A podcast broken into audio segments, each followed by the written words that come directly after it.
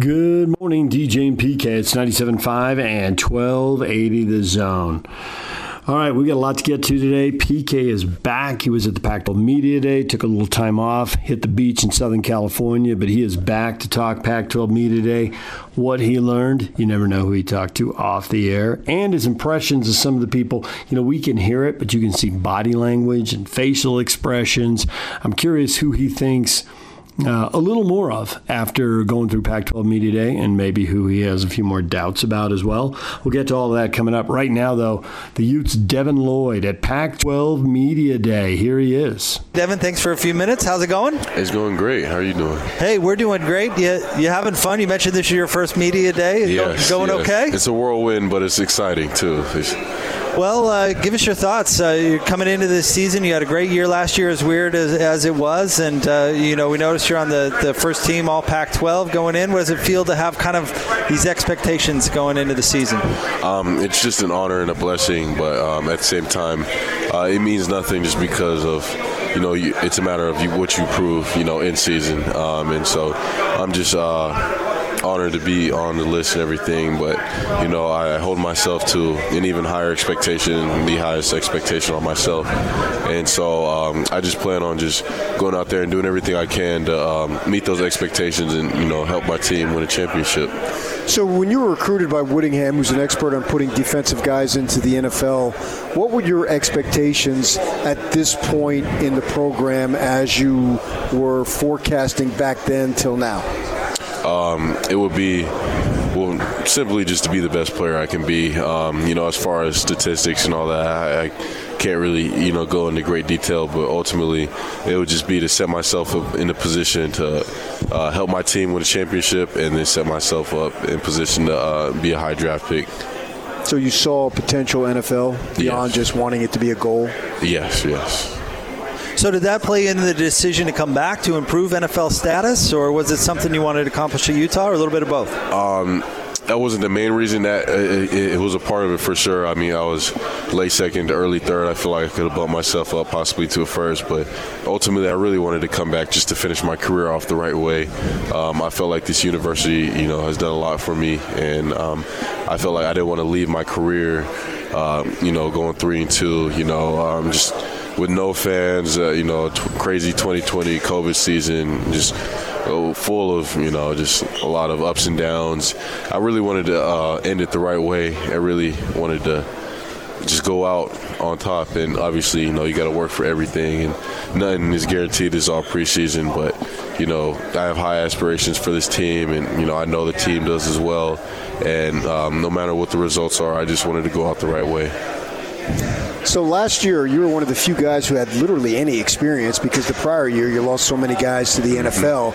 Now, a lot of those guys got the experience, so they got their taste, several games, not enough, but they did get some taste. So, what are you expecting of all those young kids who last year had no experience and now they got some? Yeah. Um, so, especially for the first time starters and uh, all the young guys, um, just a little bit more uh, cleanup in their play. But ultimately, I want them to go out there and be free, uh, be more free, I guess you could say. Um, understanding that the moment is never too big because we've been playing this game our whole lives. And as long as we've been playing, you know, you should never be afraid to go out and make a mistake or, you know, um, just be afraid to go play your game. Um, and I think getting their feet wet helped their confidence uh, so much. And um, I really just want to see them, you know, take that next step. Even though it was only five games, you know, we had a whole off season of film study based off those games, and so I want to see them take that next step um, to being, you know, elite. So we've been watching Coach Whitt's defenses for uh, for a long, long time, and I, I, guess my question is, why do you think you fit so well in that defense, or why does the scheme complement what you do so well? Yeah, um, I think the scheme is amazing, and um, personally, uh, no matter who's in the uh, defense, I feel like the scheme is going to have success just because of how it's uh, set up. But I think the scheme personally fits me um, just because uh, of what my ability is, and you know what it asks of uh, the backers. So being able to go on the line of scrimmage and you know make plays, get in the backfield, but still getting off the ball and you know just a regular middle linebacker, inside linebacker, and still dropping back in zone coverage, but defending the run. It asks you to do um, a, a, range of different things, and I think that fits my skill set. What do you think you need to work on? Um, so the main things that I didn't put on film last year uh, that I, I, plan on putting on film this year is um, striking and separating, getting full extension, um, and then shedding blocks uh, quicker, and then fitting up on the ball, being a more functional tackler. So instead of just hitting them, you know, making sure I'm driving them back, I'm getting the hips through, um, eliminating all hesitation, but um, ultimately just taking more chances, uh, eliminate assignment ball, and just really going out and playing football. So instead of just focusing on, you know, just doing my job and you know, go out and um, just wreak havoc, you know, and sometimes wreaking havoc, you know, will do more than just doing your job. Uh-huh. And, you know, just getting back to how it was in high school where you would just go out there and you would just just had that mentality of just like be all over the place. Just be all over the place no matter what's going on, you know, just that freedom, that freedom. What about the defense as uh, as a whole? What's the, the potential of this defense? Uh, um, I mean, f- based off last year, we were top two, I think, in most major categories in the Pac-12 statistically. Uh, and that just speaks to the scheme and our defensive coordinator and Coach Whitt. But um, I think we have the highest expectations as a defense. Uh, we want to lead the league in turnovers. We want to lead the league in third down defense and uh, total yardage know, those are our expectations, and I think we are more than capable of upholding those expectations should we do all the right things. How much does Scalley yell at you? He doesn't really yell at us, um, especially the veteran guys who have been here the longest. You know, I mean, you know, he doesn't really get on us because we're the ones setting the example and the standard. Some of the younger guys who got to pick it up or aren't necessarily all the way on par with their assignments, those are the guys he's going to rip them a little bit more just so, you know, they can get up to up to par, you know. Um, but he, I mean, Coach Scalley's a great coach, and you know he doesn't, you know, say anything that doesn't need to be said. So. Did you know that he was once uh, for a year a goofball sports radio host on our uh, station? I didn't know that. I know he did a lot of things before coaching, though. I, I didn't know yeah, that. Yeah, it was the year after. This is 2004 when they went to the Fiesta Bowl, so it was the next year. Oh. He, was, he, had a show on our station. Oh, I didn't know that. I kind of want to go back and hear so we got to know him a little bit. It, okay. It, it, it's funny to watch him coach as opposed to the goofball he was on the radio because he's the same guy, yeah. but much more focused. Yeah, I know he's definitely a goofball outside of you know the lines and stuff. But um, but yeah, whatever, like you said, whenever we're in between those lines and his football and his ball, he, he's locked in, and you know I you appreciate know, you that. You talk about being all over the place in high school, and a lot of times, particularly at Utah, guys play other positions in high school, uh-huh. and then they end up settling at a different position and when they get to the college ranks. What was it like for you as far as what you played and what you did at the high school level? Yeah, so um, going into my senior year, my mentality was I'm a wide receiver. I would say about halfway through the season, it was okay. I'm a free safety, and then as soon as I got offered by the University of Utah, this is February. This is uh, like early February, um, 2017, I believe is when I was like, okay, I'm a linebacker. So just the shifting of mentalities, you know, of like, okay, this is what I play, this is what I play, this is what I play.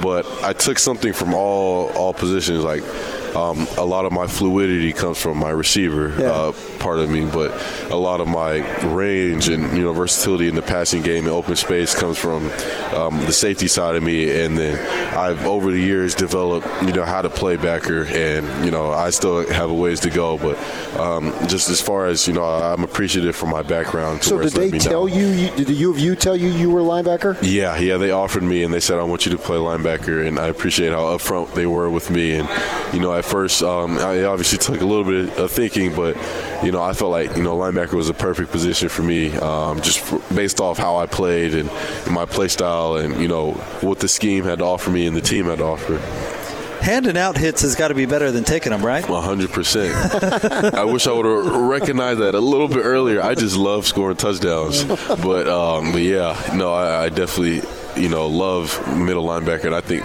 it's the best position on the field, in my opinion. There's the Utes defensive star Devin Lloyd, expecting to lead the linebacker corps this season for Utah. When we come back, NBA free agency, who's ready for some drama. We got a little bit of news. Also, Jared Butler's press conference as we put a wrap on the draft and look ahead to free agency. Stay with us.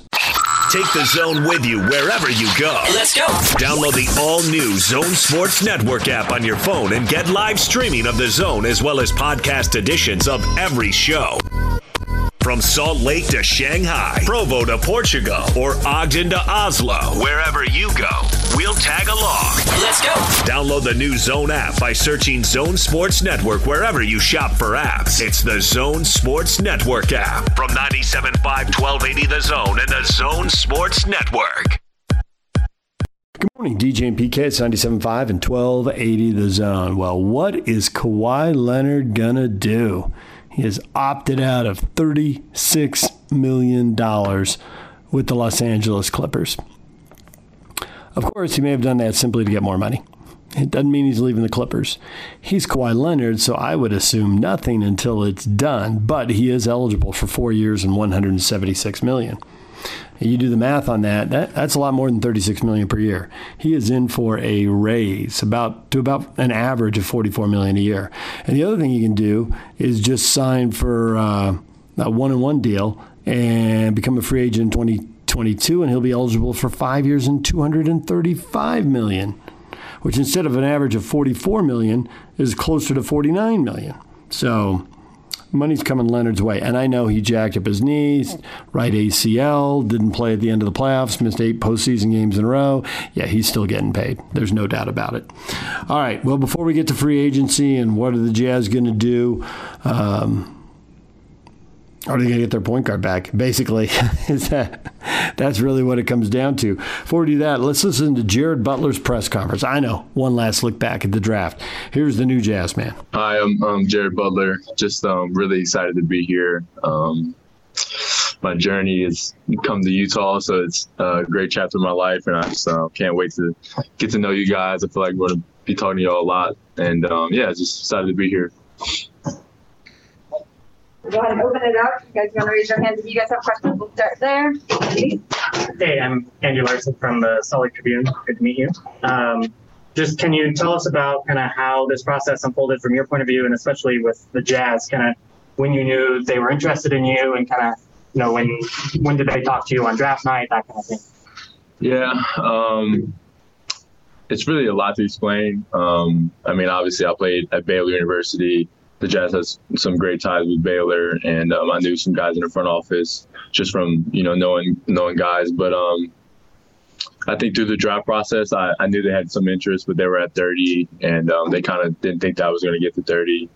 But um, you know, I'm I'm here now, so um, that's that's just about it. And on draft night, it was a it was a rough night for me, um, but I think when the drafts, I mean, when the when the Jazz called me, it was just extremely, you know, thankful, and you know, I, this is where I'm supposed to be, and I'm just, you know, honored for sure.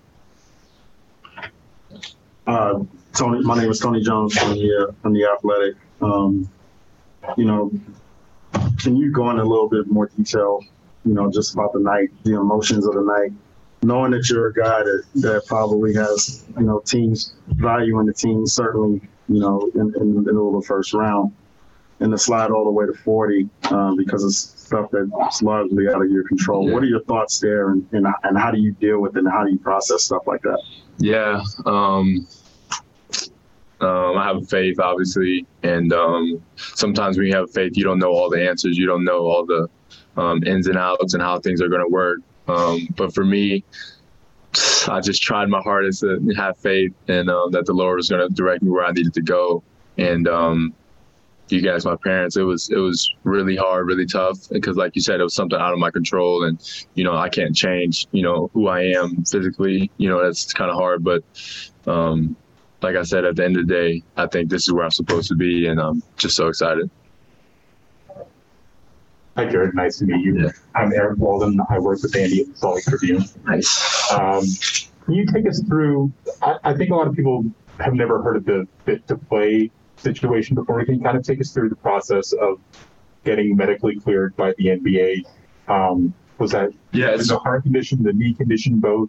Yeah. I, I won't go into specifics about the condition or um, whatever. Right. Yeah. I'm yeah. not asking you to reveal anything. Yeah. personal. Just kind of take us through what that process was like. Yeah, so it's pretty not um, pretty simple. Um, they, you know, whatever the field of interest is, um, they get three of the um, three doctors, um, one from the NBA, one from the NBA Players Association, and then those two doctors collaborate on getting a third doctor to to make it a, a three person panel. And um, I got a chance to speak before the panel, and um, me and my agent and some other representatives that I wanted um, to kind of like state my case and give my last remarks about you know this is why I should whatever, and um, so yeah, and they and they they um, deliberated and talked through it, and they ultimately came to the decision.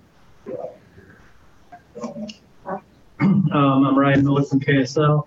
I just, what do you like about your fit coming here? Yeah, I like how they shoot a lot of threes. Um, obviously at Baylor, we shot a lot of threes too, catch and shoot, off the dribble, pick and roll.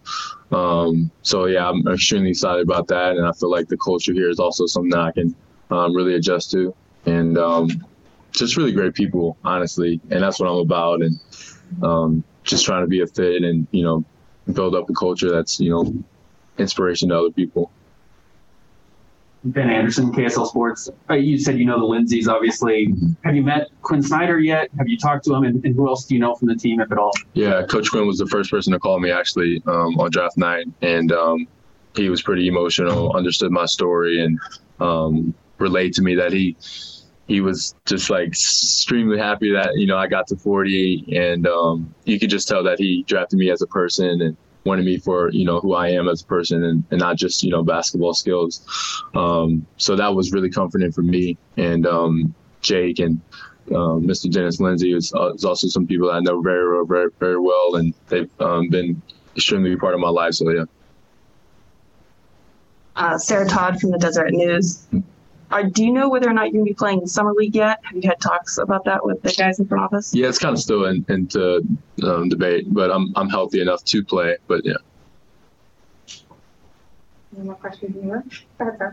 The uh, the prospect of playing with guys like Donovan Mitchell, Royce O'Neale, like you said, and I mean just some, some very veteran guys, Mike Conley possibly. Yeah. And what's that like knowing that those are those are the guys that you could be possibly learning from your first season? It's like a gold mine for me just because you know the level where they're at in their career and um, what they're doing is something that i want to do. So like you know i'm, I'm i have no problem being like mike like w- w- how do i get there? How do i be this guy? How do i be like you? type thing. And um, so i'm it's like a gold mine for me. And um, I'm humble enough to to to realize my role, and um, but I think at the same time I can make huge contributions to winning, and um, and that's what I'm all about. Just what do you want Jazz fans to kind of know about yourself off the court? What are you like? What do you what What are your hobbies? I mean, kind of what What are you like besides on the court? Yeah, pretty cool guy. Um, pretty brag or anything. Yeah, yeah. Um, I love going to eat with people. Like literally just going to eat and having genuine conversations. Um, I like going to the lake sometimes, being on the boat. It's kind of nice. Um, but yeah, just I like to smile, laugh. Um, pretty genuine and personable person. Uh, can talk to anybody, and um, yeah, that's about it.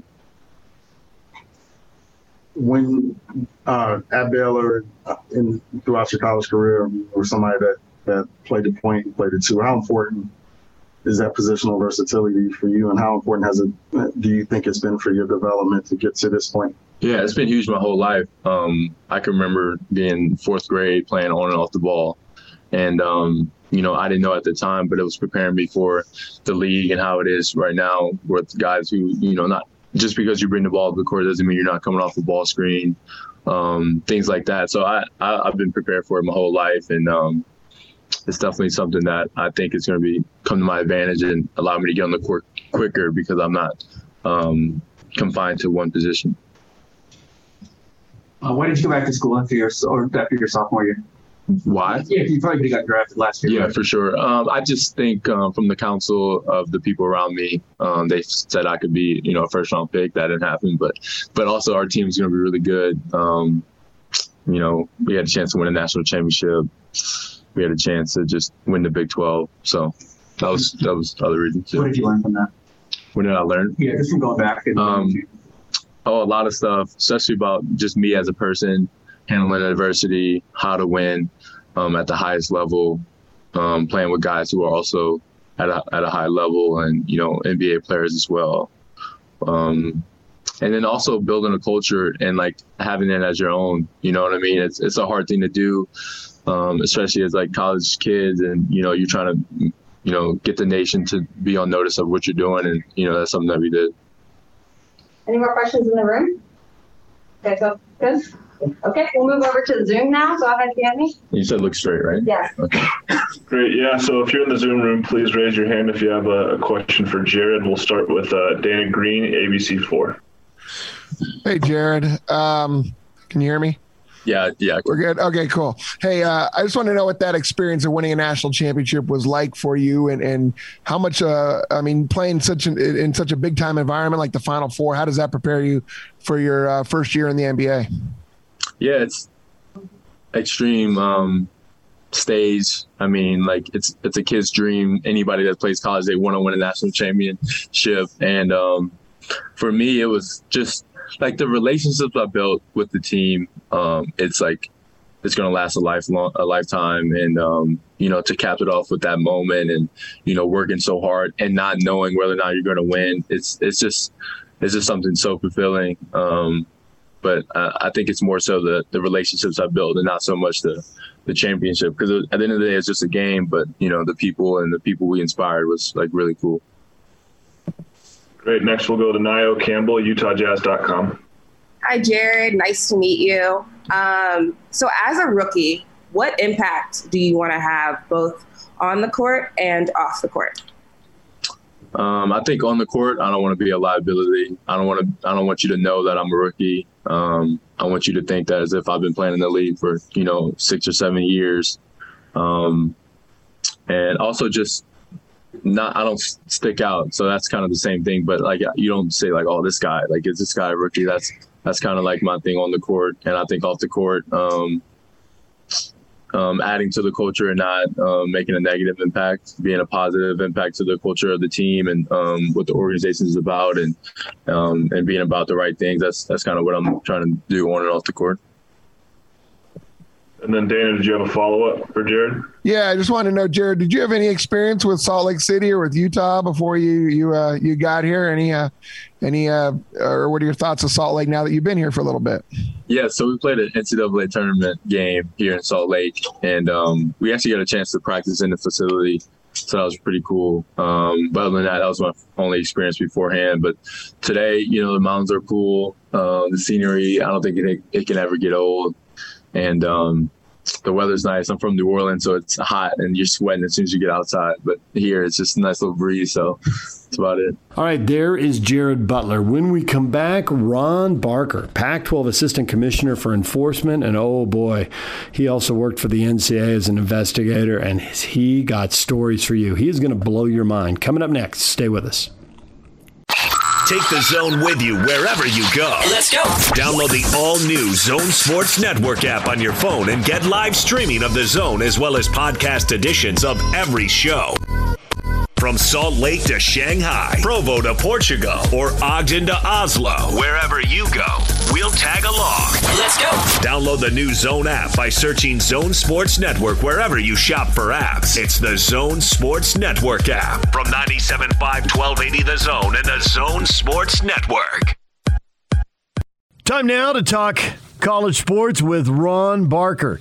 Ron Barker joined the Pac 10 as an assistant commissioner for governance and enforcement in October of 2001 and was promoted to associate commissioner in February of 2006. We're going to talk with him as he joins us right now on the Smart Rain guest line. July is considered Smart Irrigation Month. To celebrate Best of State Award winner, Smart Rain is giving away free smart controllers to commercial properties until the end of July. Hosting costs not included. Visit smartrain.net or call 877 346 3333 for more information. Ron, good morning. Good morning. How are you? Good. So, Ron, you are a former BYU assistant basketball coach under Roger Reid, and then you eventually graduated to cracking skulls in the Pac 10. I'm sorry, did I embellish that too much? No, that's pretty much what I did. Okay. All right. All right. So, uh, I think a lot of people driving around, you know, have heard stories about how much cheating is going on. And as a longtime member of the media, I have heard spectacular stories. And I will say, when is the last year that you were involved in the uh, con- conference governance? So I left the Pac-12 in October of this past year, October 2020. So I was there for 19 years, and I was involved in everything that went on during that time. The most some of the most recent stuff. There's still an ongoing FBI men's basketball investigation involving about 20 schools, and I was in the middle of that. And I don't know why it's taking the NCAA so long, but it does sometimes, and this one's taking forever. Okay, so you basically stole 90% of my question. You're a BYU guy and I'm not. So I was going to say, why does it take the NBA so bleeping, or the NBA, the NCAA so bleeping long? But can you explain to people why, if there's FBI wiretaps, we're sitting around a couple years later and nothing's happened to some of these schools? Yeah, so anytime law enforcement gets involved, it just extends the process. The NCAA usually takes a wait and, and wait for the law enforcement to get done before they'll move on it. So, you know, this one's taking forever. The the uh, varsity blues case where the parents were bribing uh, coaches and making them look like they were athletes so they could get their kids into schools.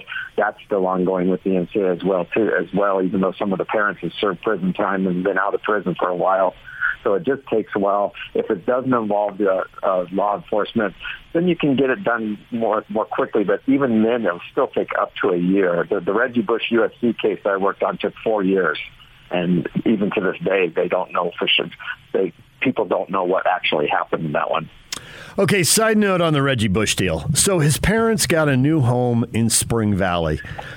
This will shock you, but I didn't actually grow up in San Diego. I grew up in the suburb of Spring Valley. And I lived on the western edge by Sweetwater Lake, when I was in elementary school. And then in junior high and high school, between seventh and eighth grade, we moved out to kind of the eastern edge, Steele Canyon, where that new high school is out there. For the life of me, when you're Reggie Bush, how do you not end up with a house in La Jolla? What do you do with a house in Spring Valley? Can you shed any light on what happened there? Because I've lived in Spring Valley. You're Reggie Bush. Yeah, so this is a perfect example. Since you're from there, I'm from Orange County, California. Uh-huh. At the time, everyone kept making a big deal about, oh, he's living in a three quarter of a million dollar house. They didn't get the house; they just lived there for free for a year. So they didn't get the house, they but they lived there. But I kept telling the NCAA people, look, three quarters of a million dollars in San Diego isn't the same as three quarters of a million dollars in Indianapolis. And that took a long time for them to get that through their heads. And I said, go out to San Diego and look at the house and you'll see what we're talking about. But in the Reggie Bush case, the, Reggie Bush's stepdad was going to start a sports marketing firm with a guy named, uh, I better not even go into names, but there was the guy who's well known, and Reggie Bush didn't know they were doing it. And so the, the NCAA kept trying to link it to USC, saying USC is involved in this. And every time they tried to tie it to Pete Carroll, they struck out. So I actually sat between Pete Carroll and Lane Kiffin at the hearing, and they kept trying to figure out how is USC involved in this, and they never really tied it much to USC except for a couple of phone calls between an assistant coach and the guy who was doing this with Reggie Bush's stepdad. And in some of the interviews we found out, we found out why some of those phone calls were going on. So I'm not an apologist for USC by any means. I've worked at the Pac-12 where 11 schools wanted to see them go down, but that the, that was one of probably one of the biggest miscarriages of justice for actually what USC was involved in doing. So I think people assume that over the years USC has cheated a lot, but I think people assume that in the last 10 to 15 years, Oregon's been doing their fair cheating, and nothing worse than the Will Willie Lyles, that lame explanation. I didn't know who you were talking about. Oh, please. So, how guilty is Oregon of using middlemen and runners to get athletes, and is UCLA not doing that? And is that the biggest difference between how much Chip Kelly won in Oregon and how much he isn't winning at UCLA? No, I think the big thing with the, the Oregon case at the time with Willie Lyles was everybody was doing that with what Oregon was doing. Oregon got caught. I used to laugh uh, and say at the Pac-12, you know, there some of our schools are doing what everybody's doing. We're just not as good at it. And so when Oregon got caught doing something that probably 70% of the schools were doing at the time, it was just another case of, okay, so the, you need to get better at how you do this, which I shouldn't say that. But there, there are things going on that everybody does. It's like speeding on the freeway. That's the example I used to use. You're driving on the California freeways, hardly anybody's going 65. And if a policeman pulls you over and you're going 75, you can't say, well, look, everybody's doing it. You're the one who got caught. And so that's what happens a lot in college sports is somebody gets caught for doing something that everybody's doing. Um, you know, I, I what I'm trying to do now. I left. I wasn't able to talk about my cases. wasn't able to talk about what I was doing. And so for 20 years, I sat and worked, and people would come up to me, my friends who knew what I was doing, and say, you know, tell me what's going on here, and I couldn't. And so the stories that are out there, people don't have a, a kind of you kind of get the uh, the subterfuge a little bit, and the, the media covers a little bit on the top, and then it's forgotten. So people don't really know the details of what's going on. So what I'm trying to do now is write fictional books based on actual cases. So the first one I wrote is called The Reluctant Players, and it's on Amazon. It's it's about a junior college basketball coach who basically taught taught his two-star players how to cheat on a math class, a correspondence math class, and then once they did and were successful in it, he then blackmailed them and said, if you don't go to this Division One school that I'm going to get hired at, I'm going to expose you. And, that happened? Kind of that goes on. And that yeah, happened? That happened. Actually, true case, yes. Tell us which league. I'm not going to tell you. I'm oh, not come on. Because one of the purposes for me is I don't want to expose people that have gone through things 20 years ago. If someone's guilty, you know, you can go and read about they're all the innocent people that got caught up in it. The two players in this, they cheated on a math class, which isn't great, but then they got blackmailed into going into a school they didn't want to go to with a coach they didn't like, and it ruined their careers. They never ended up doing anything. They were both pretty good players. So the SEC, huh? I'm not going to tell you. okay. I, you know, okay. I was, so I was at the I, I was at the NCAA for about two and a half, almost three years, enough to see what how how messed up it is and how hard it is to be in enforcement there. I worked SEC cases quite a bit. I worked all over the place at the NCAA, and you know, there's things that go on that people have no clue about, and you get a tip of the iceberg when someone big gets caught that when the stuff that's going on day to day after day, and, unless it's a big school, people don't care that much about it. So do do SEC schools cheat more, and do they cheat more competently? Those are two different things. But the quality and the quantity of the cheating, that's the perception. How close is it to the reality? You know, I don't know that you can say anyone cheats more, or you know, sometimes it's just someone. There's, you know, the Pac when there's the Pac-10, I used to process 250 violations a year. So that was about 25 per school and most of them weren't cheating as much as someone just made a mistake. And what the goal was to try to teach them from it, put a little penalty on it, and then move on and hope they don't do it again. When you get to the bigger stuff, the, the actual real cheating, it takes a concerted effort to do it and get away with it. And so there's not as much as people that's going on, but what is going on is very well organized. And so the people have the most money, I think, are the ones who are, ones are able to do it better. They know how to do it. I, I don't accuse anybody. I have a lot of good friends. Greg Sankey and I are good friends, the commissioner of the SEC.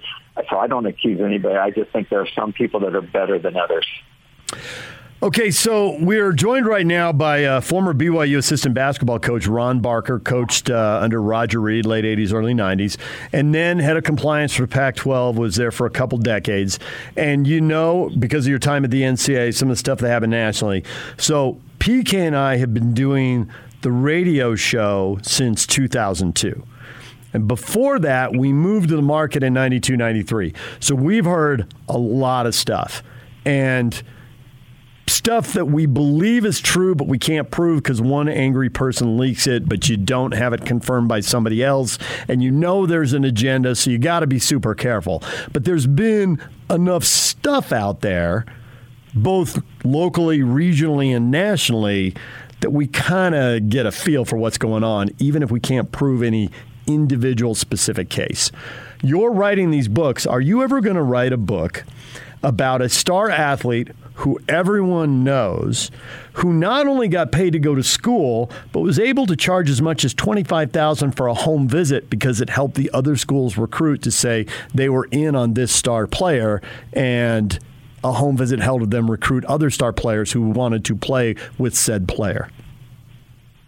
So I'm, everything I'm going to write is going to be fictional based mm-hmm. on real cases. Right. So I'm never going to point the finger and say, hey, who's doing this and, and this is what's happening. Right. That's not my goal. I don't want to do that. I've 20 years lived that. I am writing real cases. This is a real, really I believe this is a real case. I believe yeah. that really and happened. I, I, when I was at the NCAA, I investigated, investigated a case that, that you can go and read about where the high school coach the, the player's mom was illiterate and had no dad in the picture. So the high school coach is the one shopping the player around. He charged $5,000 for every visit to a school, and multiple schools took it. And then when he finally sold the guy, sold his own player to a school and took, I think it was $25,000 and got a Ford Explorer. The assistant high school coach blew the whistle. And I'm sitting in Memphis, Tennessee at midnight talking to this assistant coach, sitting there going, wait, what you're telling me is so incredulous. How come you're telling us? How come you're coming forward? And he said, I was supposed to get a car too, and I didn't get one. And that's why he came forward with it. The high school coach eventually got brought up on charges and served jail time. And I believe it was an old statute on the book about slavery and selling a human being. And that's what they got him on. So stuff like that goes on. And that, and that involves some pretty big schools the school, you know, there's four or five people at the NCAA working on it, and my particular point of it was one school that was paying for the coach for the high school coach to bring the kid on a visit, and we are able to do that. You know, just to give you examples of things, my very last case at the NCAA that I was involved with was Rick Majerus. And I told Utah when I came, I said, look, I used to work at BYU. I want to be fair. I want to be on the up and up. And I have no axe to grind. I liked Rick Majerus. I thought he was a great coach. And the NCAA couldn't get over, the well, he's living in a hotel. And I said, yeah, he lives in the hotel. So when he takes a kid on a, a dinner, you know, you can take an occasional meal back at the time, and he took the player to dinner at the hotel, that's his home. And the NCAA said, no, that's not permissible. And so they went after him for a whole bunch of stuff, for having pizza at practice and just dumb stuff. And I kept sitting there going, you mean there's all this stuff going on and we're going after a coach for taking the kid to dinner where he lives at the hotel? And that was the kind of stuff that drove me crazy at the NCAA when there's big, big stuff going on. But the NCAA's got their hands tied. They you know, have no subpoena powers. They can't touch, get people to force them to talk to them. They can't lie about what they're doing. You know, it's, it's a, almost a miracle they catch anything at all. Now that name, image, and likeness money is legal, for lack of a better term, can the money essentially be laundered? Money that was being paid to get kids to certain schools and all that, can they now just find a booster, a business to take care of a kid? And so is a lot of what was illegal going to be legal? Well, when they were talking name, image, and likeness, and I was in on the conversations, I would be the only one in the room with the experience of doing enforcement. And I would sit there going, wait a second so what you're telling me now is if I'm a booster at a big school and have unlimited money, I can tell a high school kid, hey, I'm going to do a T-shirt business for you. You're going to make so much per T-shirts, and we're going to guarantee you're going to sell 100,000 T-shirts.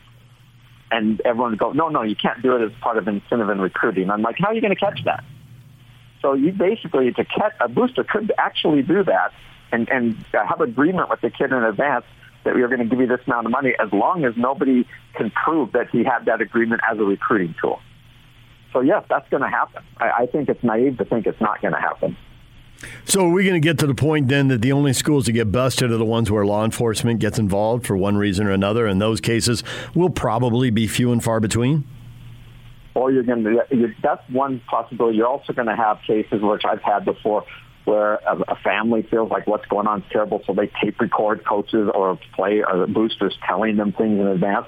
So if you can get some kind of proof of that, then then you're able to get that. The case I worked on that I wrote the book on the reluctant players is it's one of the reasons that we've had tough the tough time getting is how do you prove that a school is going to hire a coach if he brings players with him? You know that's almost impossible to prove. But in this particular case, there was an ex-wife with, with an axe to grind who had all of the proof and mailed it to me anonymously, and I got everything showing them the cheating on the test, showing who helped and how they did it, and that's the only way you catch this kind of stuff.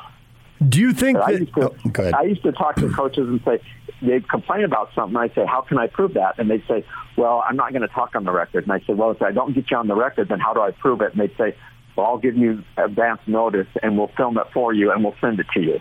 You know, and, and so that, you know, it takes the coach getting really mad because one of the big problems is coaches don't turn each other in, but then they complain about all the cheating that goes on. So it's hard to do that. But yeah, it's going to take either law enforcement or it's going to take somebody that has enough of an axe to grind that they're going to go and tape it themselves or film it themselves. Ron Barker, former head of compliance for the Pac 12 and a BYU assistant basketball coach from 1989 to 91, joining us. So, in the past, there have been cases where boosters want to hang out with star athletes and take them on trips and vacations, and the NCAA would go after people for that kind of stuff. But under name, image, and likeness, is that all going to be okay now? If you have money and you want to buddy up uh, to some star athlete, is that okay? No, you have to. There has to be some kind of uh, service rendered. The, the athlete can't just have you know, you could you can get really creative and find ways to do what you want to do, but there has to be You can't just say, I want to be a buddy and take this person to wherever Vegas or wherever. You have to say, we're going to go there and we're going to uh, have an autograph signing show or something of that nature where the athlete is actually doing something. So but it's going to be interesting to watch this unfold. Right now, I think everybody's really an alarmist, and there's not going to be that many kids who profit a lot off of it. But every kid that is from a small town can go back and do a summer camp at that town and make a little bit of money. And when when I started in college athletics, my attitude used to be athletes shouldn't get paid. They're getting college scholarships. I work my butt off to get the same thing they're getting, and they get tutors, and they get you know it's it's really a good deal for the athlete, and they and they get a degree that is worth how much money the rest of their life. I've completely changed. I'm 180 degrees different because you have coaches making five, six, seven million dollars, commissioners making five million dollars. So why shouldn't the student athletes get their share? I, I've changed in, in that regard over the last 20 years. So, give me one more book idea you're working on that you haven't written yet, but you're gonna you're gonna get to it. You got the knowledge. Well, I'm working on my uh, the second one's almost done, and the third one I'm just starting. It's about a Uh, a school that had a star running back, and he ended up he was a 19 year old inner city kid and had an affair with the head of compliance at the school, who was a 30 year old woman, who was very prim and proper. And when I did the interview, the kid kept telling me that she was giving him things, and I said, you know, I talked to her, and I've talked to you. No offense to you, but do you have any kind of proof? And I talked to him several times. I just didn't believe him. He hands me his phone and shows me text messages with the most vulgar things I'd ever read in my life from that 30-year-old head of compliance. And when I confronted her with it, she said, uh, and got up and walked out of the room with her attorney and, and left. Left her job completely disappeared. In the middle of the case, the star football player got into an altercation at a dance club, totally unrelated, and ended up stabbing and killing somebody who was also a former player at the school. When they called me the next day, it was on Saturday morning, I thought he killed the woman. And I was like, oh my goodness, I can't believe this just happened. It just, like, it's makes you feel sick. And then I found out it was unrelated. Still terrible. That player obviously no longer plays. He's in jail. I think I, I don't know if he's on death row or if he just got a lifetime sentence. But those are the kind of things that happen you just don't hear about. Well, you stunned Jake and I right there at the end of the interview with that. Holy cow! Yeah, the the, the one you know the, the the first one I wrote. The reason I picked it is because it's just such an easy thing to understand. What this coach did, he's the junior college coach, he said to the two players, you have to take the correspondence class because you can't pass the math class. Then he wore gloves every time he touched paperwork because he had been involved in a violation earlier at another school. He helped him with the test. He went to two tutors for the junior college who are 18-year-old girls who, who had no clue what he was doing. And he went to one and said, these players have to do the even problems. If you'll do the odd problems, he can work. They'll see how you work it out, and they'll be able to do it. And then he went to the other one and said the exact opposite. So the girls were doing everything, not knowing it. Then he would take the papers. The players would copy them over in their own handwriting, and then he would turn it in. When he came for the final exam, he had to have it proctored. So he went to the superintendent of state of schools for the state of Mississippi, not in what school's at, who was a buddy of his, and said, "Hey, will you proctor this exam? I'll bring some beer out. We'll watch a game while they take it." And so they sat in the guy's house and copied over a final exam that the coach had had you had the girls do like by covering it up when he made it so it didn't say final exam. Then they passed it all, everything's going great, and then he goes to the kids and says, Hey, so you're gonna get exposed. I'm gonna I'm gonna tell everyone what you did. It'd be such a shame unless you go to school X. And then he got hired there. When this all got proved and I interviewed him, he had been fired by this time. He was getting his law degree, and I interviewed him in the state Supreme Court chambers where he was an uh, clerking for the state Supreme Court. So you can't make this stuff up. I mean, it's just unbelievable these kind of things that happen. And I think people would be interested reading, going, hmm, this is just an actual real case. This is how it unfolds. You kind of see how the NCAA works and some of the limitations. You see when they screw up. And so I'm trying to give a shed light on something that people just don't know much about. Because even when I'm working, when I was working the USC case, I used to read the media reports, and no, it's not the media's fault. They just don't have the the understanding of how the NCAA process works and how how weird it is. And so I would read things on ESPN and go, man, that's completely wrong with what's happening. But I couldn't talk, and I wasn't going to talk to anybody. So I'm hoping through this to kind of shed a little bit more light so people can read the books and go, oh, oh. And then when you'll see a future case, maybe you won't be so quick to judge or rush to judgment. Maybe you'll want to hear a little bit more and be able to think a little bit more critically about, okay, here's what I'm reading, but what actually is going on? And, and I think you'll be able to understand things a little bit more clearly. So, where can people get these books? The first book's on Amazon. If you type in Ron Barker or The Reluctant Players, it's there. The second one I'm pretty close to having done. I think I can do two a year is what I'm thinking. So I'm hoping to have, I've already laid it out six to eight books and I can do more than that, but that's just to see if it gets going. Ultimately, I'd like to do get into a TV show like Law and Order meets the sports world. When I was at the Pac-12, I got approached twice by TV people. One time it was just someone wanted to do a reality show, and I said, "You can't do this in a reality show because." who in the middle of an investigation is going to give up and find the rights away and, and let everyone expose them? That's not going to happen. And then the other time I got flown out by the guy who works for David Letterman and Worldwide Pants and they wanted me to, they wanted to talk to me about it. And I thought, oh, this is going to be good. And they, they loved it and they thought it was fascinating. And then they said, okay, thanks. And I went, well, why did you fly me out here? And the guy said, well, we only do comedy. And I said, okay, so why am I here? And he said, oh, we had money left in our research budget. We just wanted to talk to you. We think this is fascinating. and so, you know, it's just so weird. That guy ended up producing the movie Concussion with, with Will Smith, and he stayed in touch with me. He thinks it's a great idea, and he's trying to sell it around. But, you know, I just, every time he talks to me, I'm like, ah, I don't know how much pull he has in Hollywood. It's not my world. I don't know it. So, but I keep thinking that would be a great TV show. I think that kind of stuff in Hollywood, there's a lot of stuff that's on the back burner and only a small percentage ever gets to the front burner. But you just have to stay in touch with people who have stuff on the back burner because nobody really ever knows what's going to get made. Yeah, and for me, I couldn't talk for 20 years about my job. So, you know, it's, it's kind of now all of a sudden, I'm even these interviews, like right now, I'm sitting there going, mm, how much can I say? How much can't I say? And, and I, again, I don't have a bad, bad evil bone in my body. I don't want to burn people. I don't, it's not my desire to expose people, but I'd like to have people understand the process and hear some interesting stories. I go out and do uh, corporate speaking gigs and do motivational talks. And I tell a lot of these stories. And so people are fascinated by it. When I worked for the Pac-12 and people would say, what do you do? And I'd say, I work for the Pac-12. They either were fascinated and went, whoa, or they'd go, oh, the phone company? So that's the two extremes you get, you know. So I never took it that seriously. Well, Ron, we appreciate a few minutes. Thanks for coming on, and we will uh, we'll have you on again. We appreciate it. Great. I'll be happy to talk to you. If you ever have an NCAA enforcement thing that comes up and you need some source, give me a call. I'm happy to talk to you. But thanks for the time. Here's Ron Barker, Pac 12 Assistant Commissioner for Enforcement. When we come back, what is trending? All the headlines. Stay with us.